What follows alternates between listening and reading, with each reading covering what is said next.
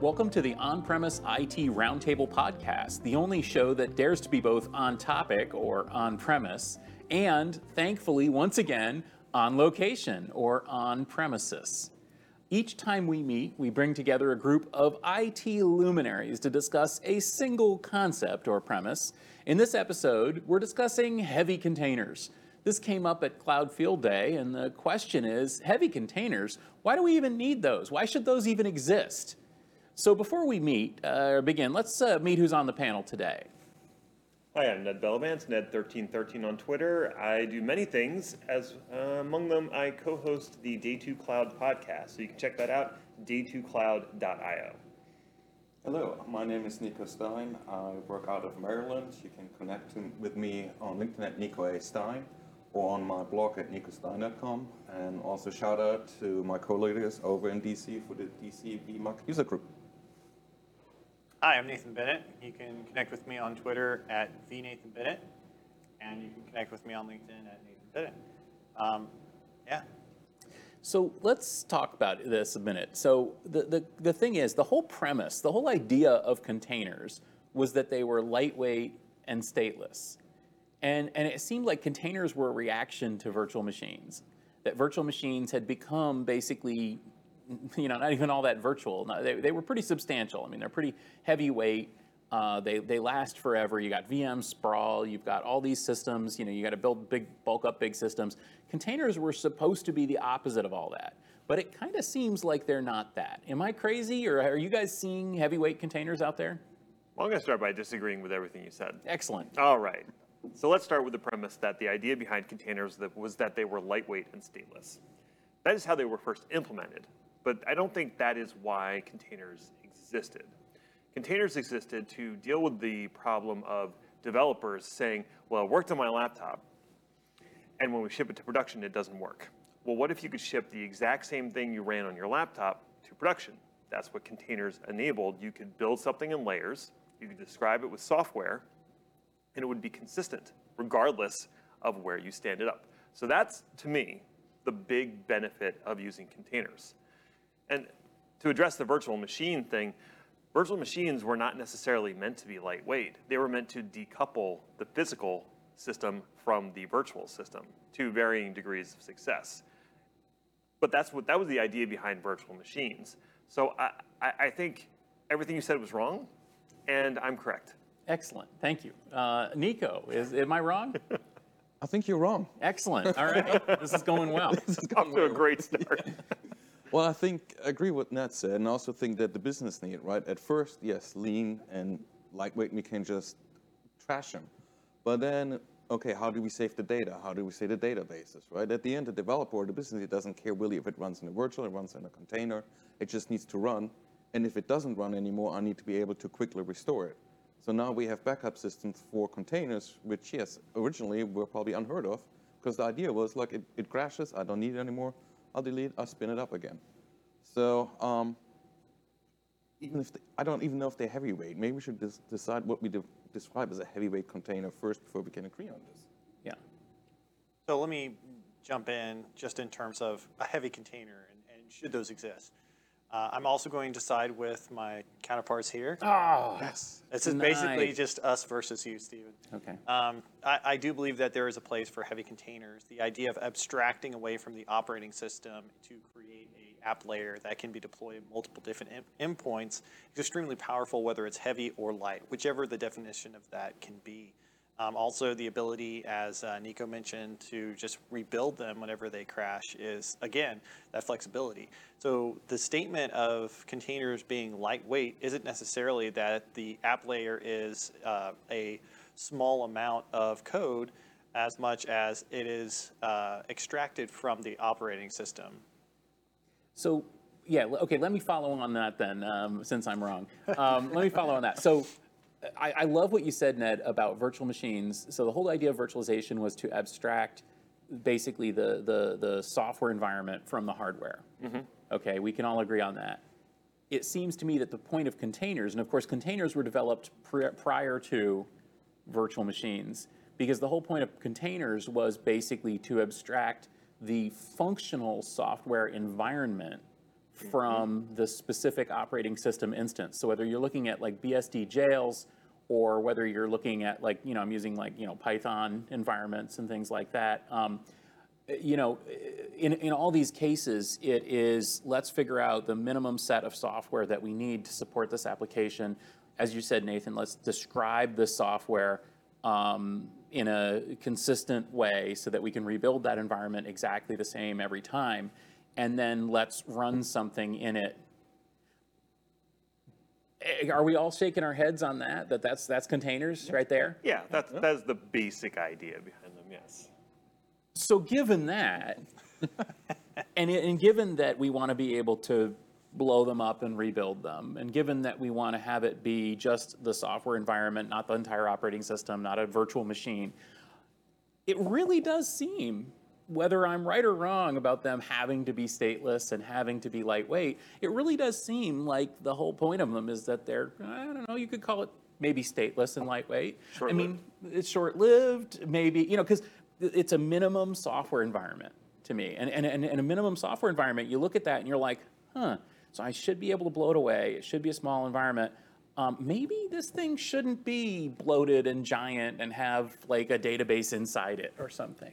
Well, I, I feel like we need to define what we mean by like a monster or a heavyweight container. Because you could just be saying it's a container that I've allocated a lot of CPU and memory to. Mm-hmm.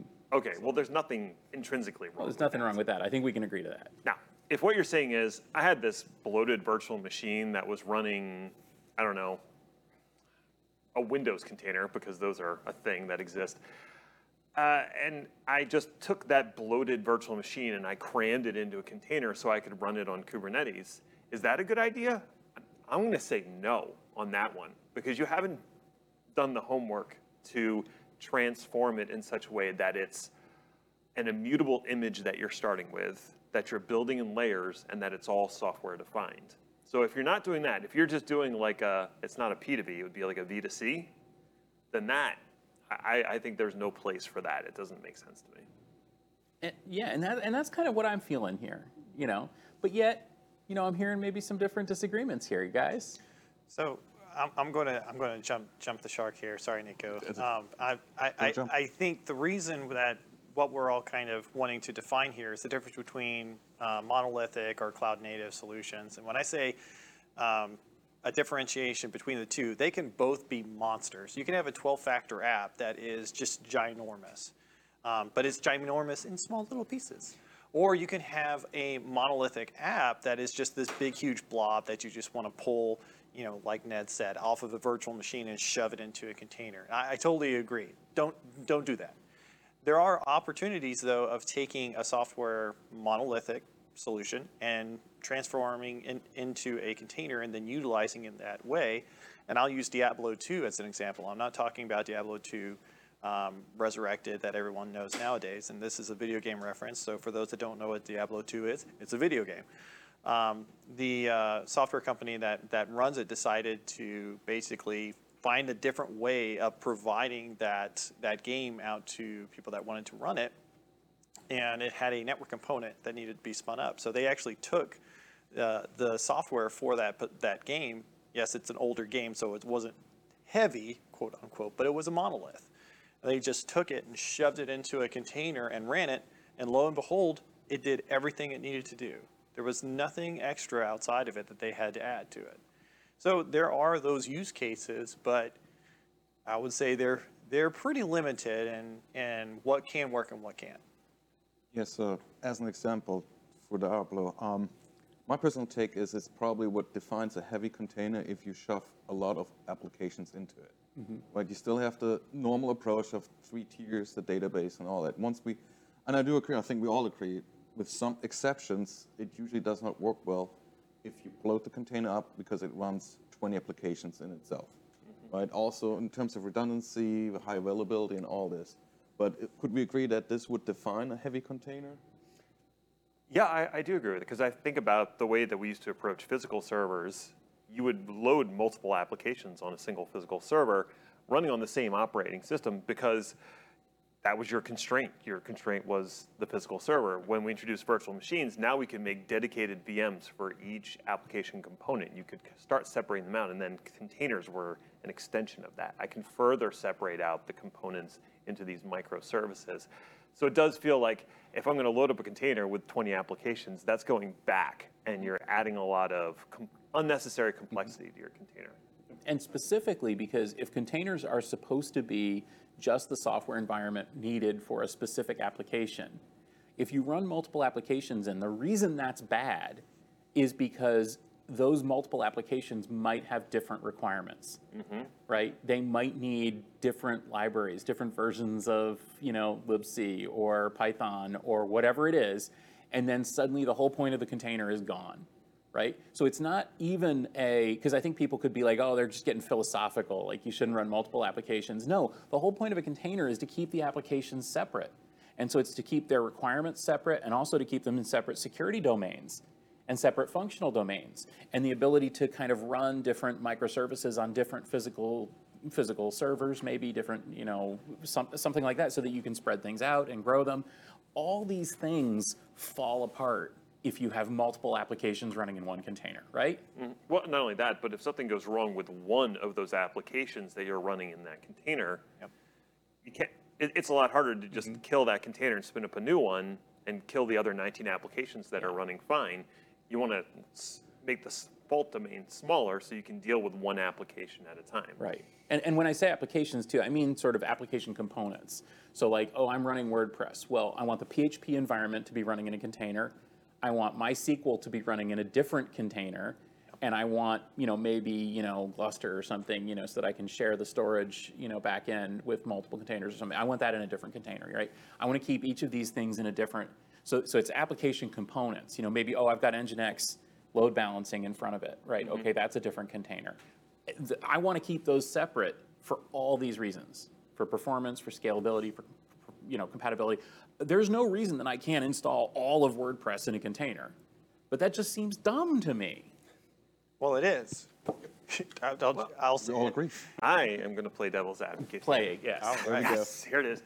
So let's consider one of the benefits of having something in a container is now I can schedule and orchestrate it with a container management system like Kubernetes. So if I'm trying to standardize on a platform in my environment, and that platform is Kubernetes, and I still have some older applications that are running as a virtual or physical machine, perhaps stuffing it in, into a container so I can standardize on a platform makes sense. So I'll combat that. Um, because when we're talking about stuffing a ton of stuff into a container, you're still dealing with multiple different things within the same image. And so, say you patch one, plot, one part that's within that container and it breaks another thing, you're still working within an image. Uh, in automation, we deal with this with templates all the time, especially for those Windows those Windows guys out there that, that run templates. You know, you, you update a template with the Windows OS patch, and next thing you know, the whole template is faulty. It's very akin to uh, a heavy container in that same way because you're deploying everything off of an image, even with an orchestrator like Kubernetes. It all comes back down to what's in that container. And if you can, if you segment all that stuff out into smaller pieces, it's much easier to patch, update, and manage than it would be within one heavy container image. Yeah, I agree. I mean, we're talking about dependencies, right? It's back to the old Linux kernel where I can install because the dependencies wouldn't resolve. And I think in a way with a Docker image, if you, I don't know if it has happened, if you, to, but it probably does happen that you really run so many dependencies, then none of the apps will work anymore because they all require their own um, environment. And to the Windows world, then you end up in DLL hell. And no one wants that. Yep.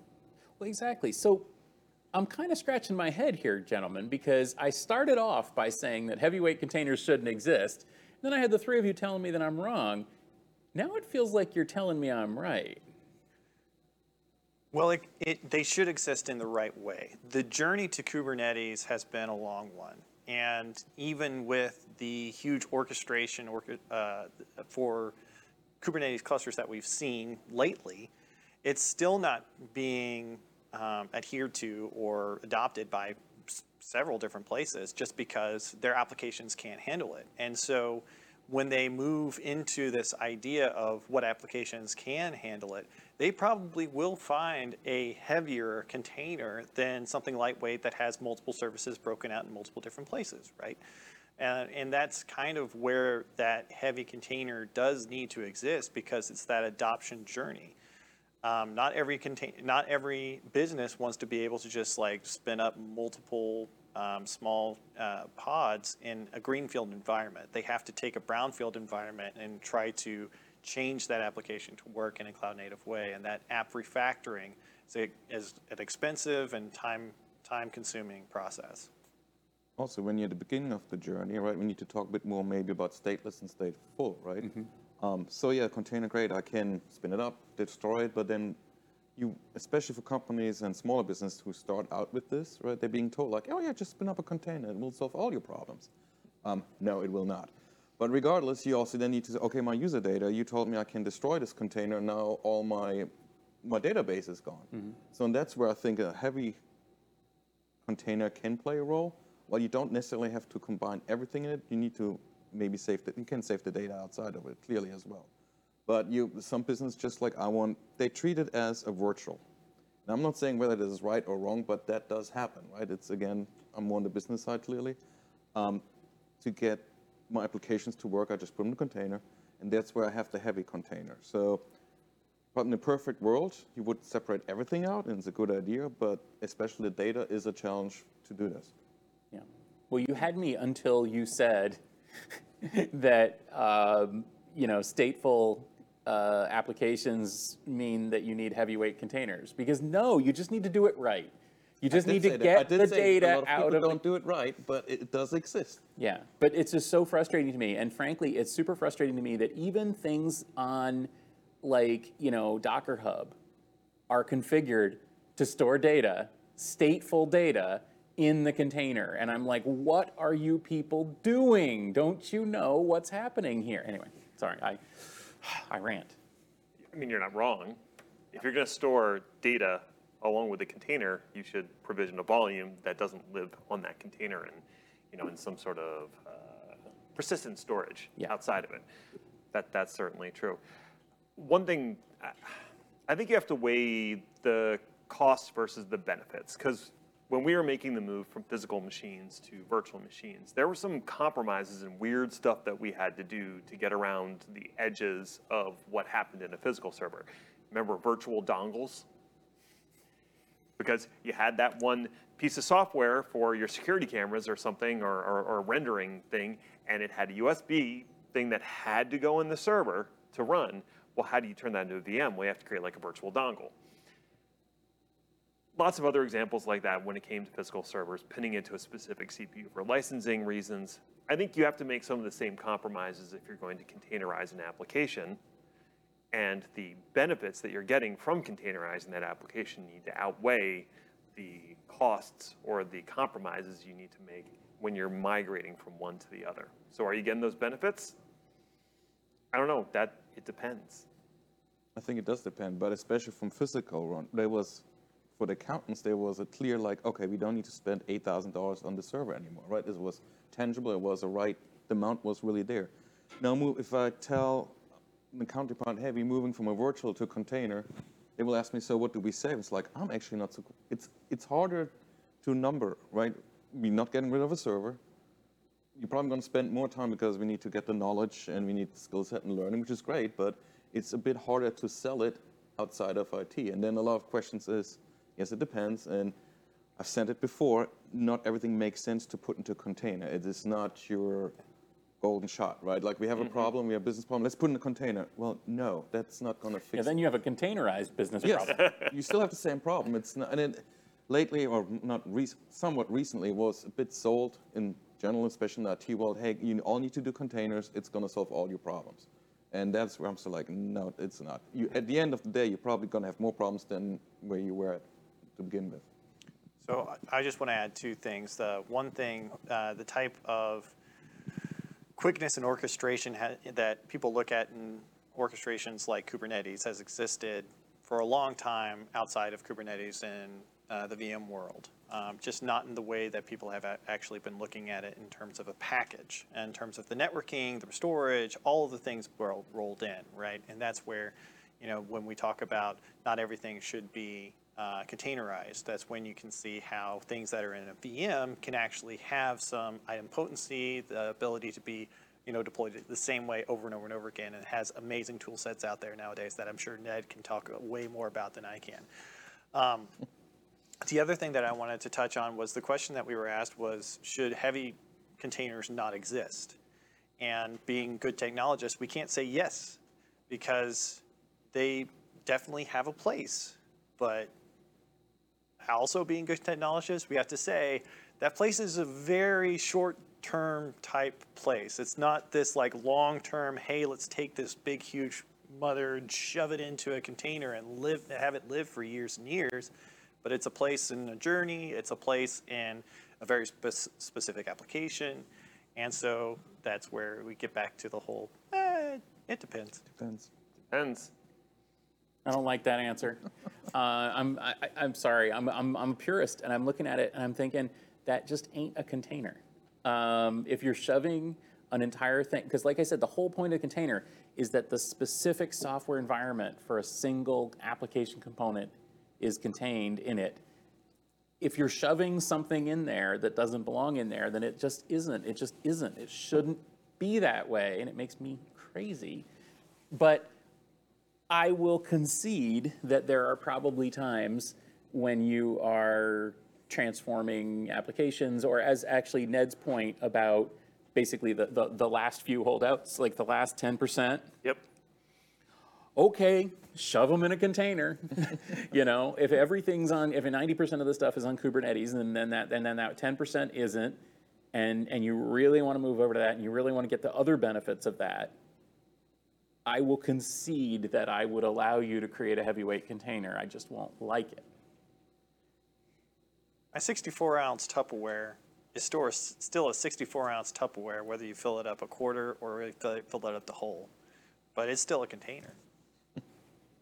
He's got a valid point. Can't argue with a 64 ounce container. Can't. So so let's uh, come to a conclusion here. Um, I'm going to take the last word because that's the benefit of being the host. Uh, let's go in the opposite opposite. Uh,